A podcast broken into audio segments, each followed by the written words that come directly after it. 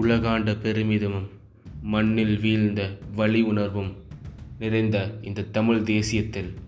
ஒரு குரல் நான்